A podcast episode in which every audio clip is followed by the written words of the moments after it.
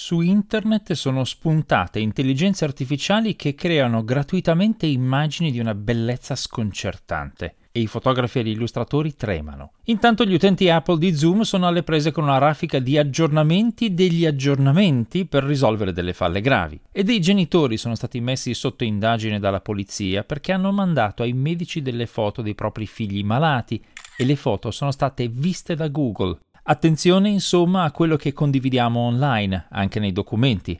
E a proposito, se vi serve un'app per scrivere in privato testi, fogli di calcolo e presentazioni senza andare online per esempio con Google Docs o Microsoft Office, c'è una versione nuova, libera e gratuita di LibreOffice da provare. Sono Paolo Attivissimo e questi sono gli argomenti di questa puntata del Disinformatico, il podcast della radio televisione svizzera dedicato alle notizie dal mondo dell'informatica. Benvenuti!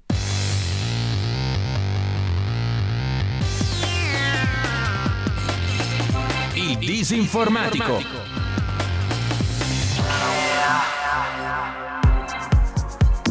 Se usate Zoom su un computer Apple, aggiornatelo. E se l'avete appena aggiornato, fatelo di nuovo. Lo so, la sicurezza informatica a volte sa essere esasperante. Al recente raduno di esperti di sicurezza informatica DEFCON, uno di questi esperti, Patrick Wardle, ha dimostrato una falla del sistema di aggiornamento automatico di Zoom per macOS che avrebbe consentito a un aggressore di elevare in modo banale i propri privilegi fino a diventare root, in altre parole, fino a prendere pieno controllo del computer della vittima.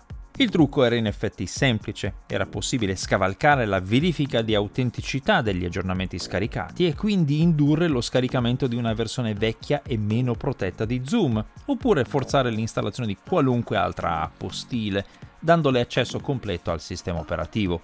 La falla era sfruttabile soltanto localmente da un utente non privilegiato, per cui il rischio era concreto solo in alcuni scenari abbastanza particolari, come per esempio un Mac condiviso in ambiente scolastico o lavorativo.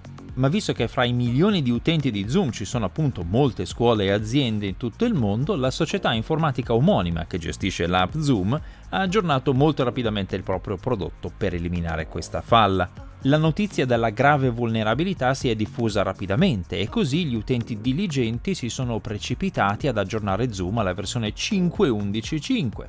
Ma poi è arrivato un altro ricercatore di sicurezza, Xaba Fitzel, che si è accorto che l'aggiornamento correttivo diffuso da Zoom era a sua volta difettoso e che quindi era possibile aggirarlo e continuare a sfruttare la vulnerabilità scoperta dal collega. E così Zoom ha dovuto rilasciare un aggiornamento di sicurezza per correggere il proprio aggiornamento di sicurezza rilasciato appena 4 giorni prima.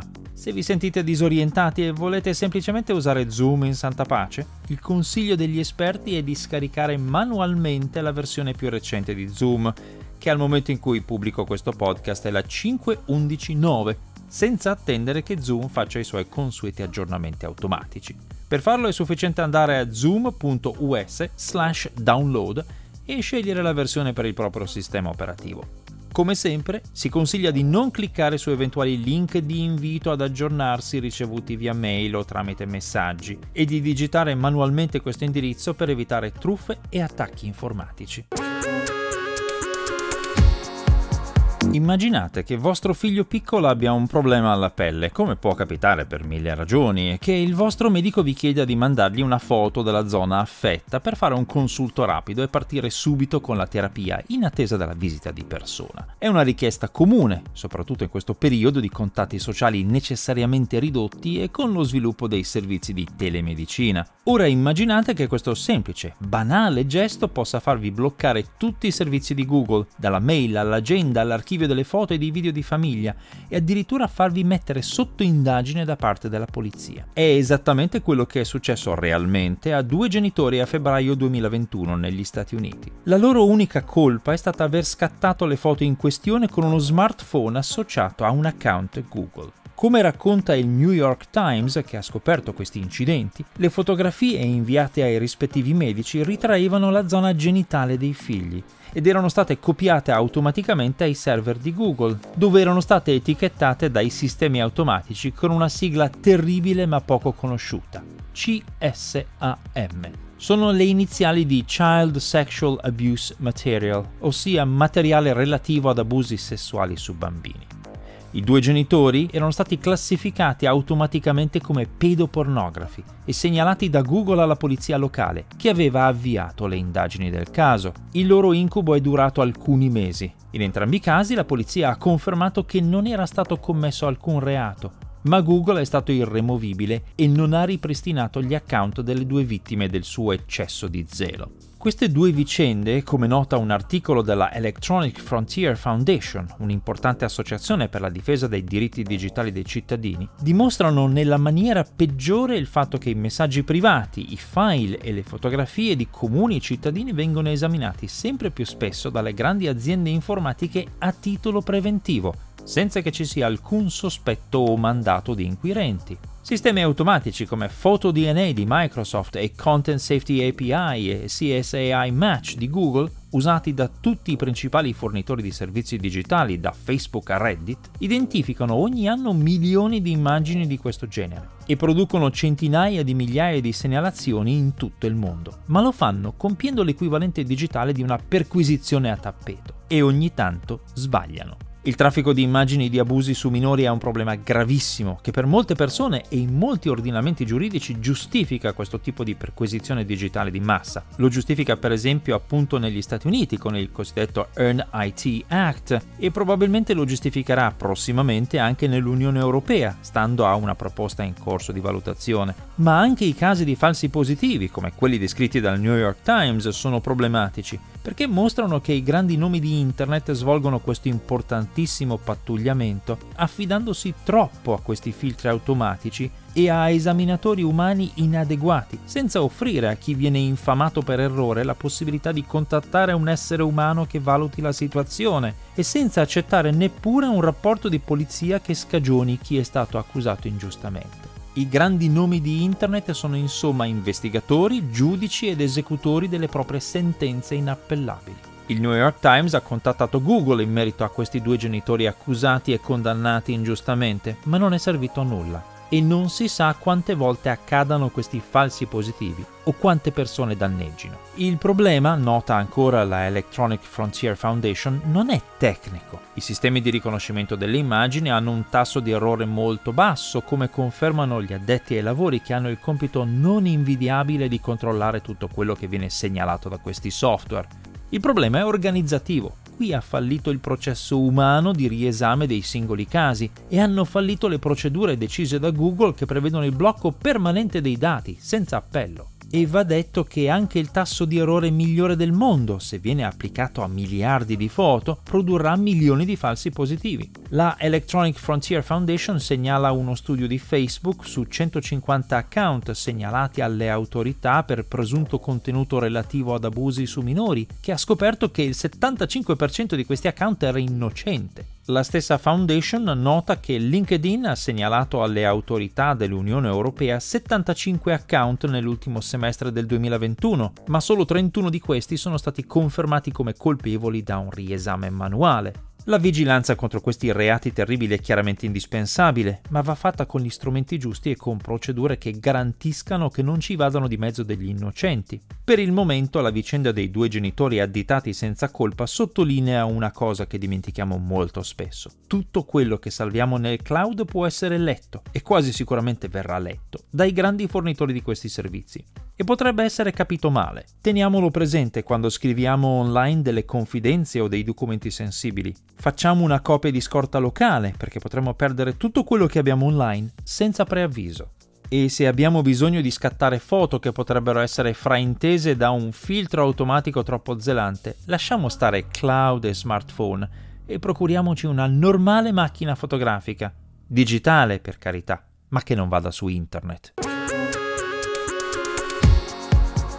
Microsoft Office e Google Docs sono i dominatori praticamente incontrastati nel mercato delle cosiddette suite per ufficio, ossia le applicazioni per la scrittura di testi, la creazione di fogli di calcolo e la produzione di presentazioni ma questi dominatori hanno anche alcune limitazioni che in certi casi possono essere un problema. Per esempio, Microsoft Office richiede una licenza che va pagata e soprattutto gestita quando si passa da un computer a un altro e non è disponibile per Linux eh, se non in versione online tramite browser.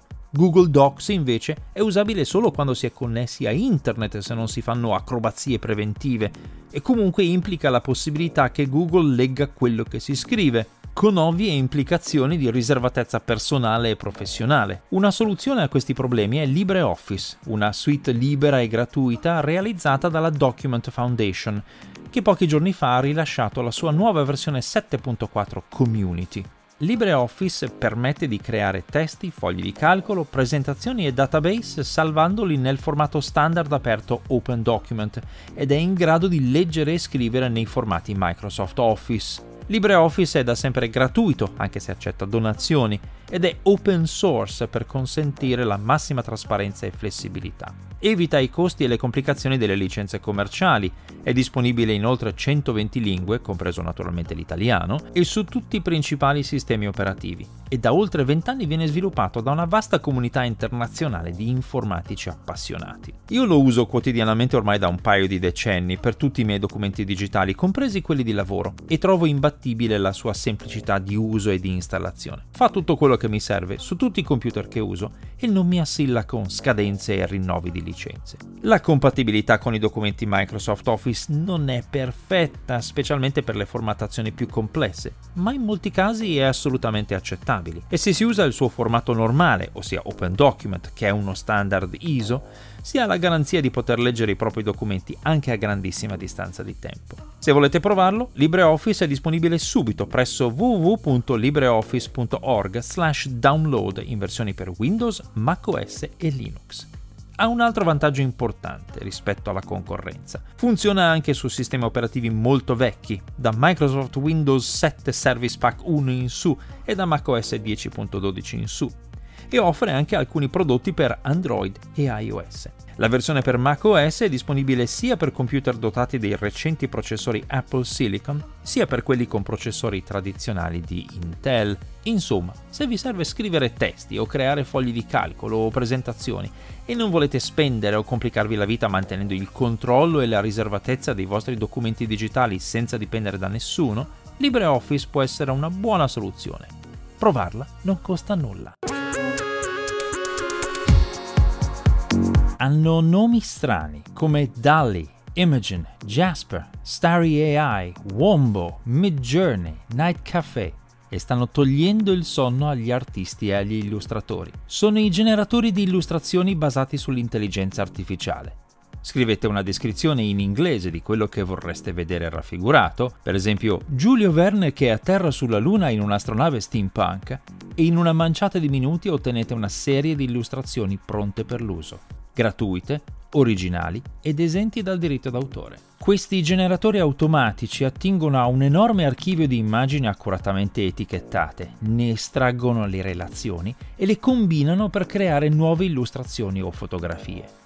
Non è un semplice collage perché i vari elementi vengono integrati in modo coerente, scontornandoli e distorcendoli per adattarli al contesto, con funzioni di ritocco sofisticate come l'in-painting, ossia la sostituzione di sfondi e la ricostruzione di parti mancanti di un'immagine. Fotografi e illustratori sono comprensibilmente preoccupati perché questo genere di produzione automatica rischia di rendere quasi inutile il loro lavoro. A giugno scorso la rivista Cosmopolitan ha creato la propria copertina usando DALI in 20 secondi al posto di un illustratore. Midjourney genera immagini artistiche oniriche di bellezza sconcertante perché pagare qualcuno per illustrare una notizia di cronaca o andare sul posto a documentarla quando è sufficiente dare una descrizione a un software? Per esempio, ho provato a chiedere a uno di questi software, chiamato Stable Diffusion, di creare un'illustrazione della recente notizia delle donne che pubblicano online proprie foto scattate mentre ballano, in segno di solidarietà con il primo ministro finlandese Sanna Marin, colpita da una polemica per alcune sue immagini ritenute troppo festaiole e ho ottenuto subito qualcosa di utilizzabile.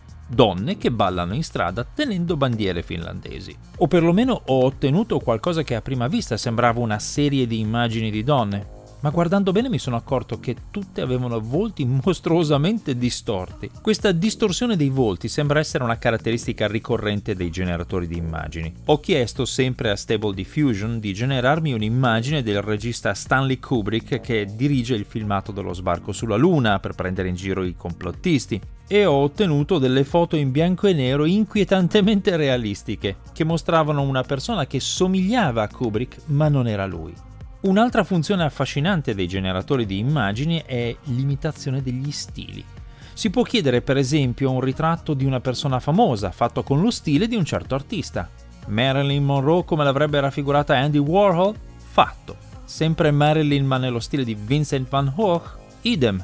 E tutto è esente da problemi di copyright, perché solo le persone hanno diritti d'autore, i software no.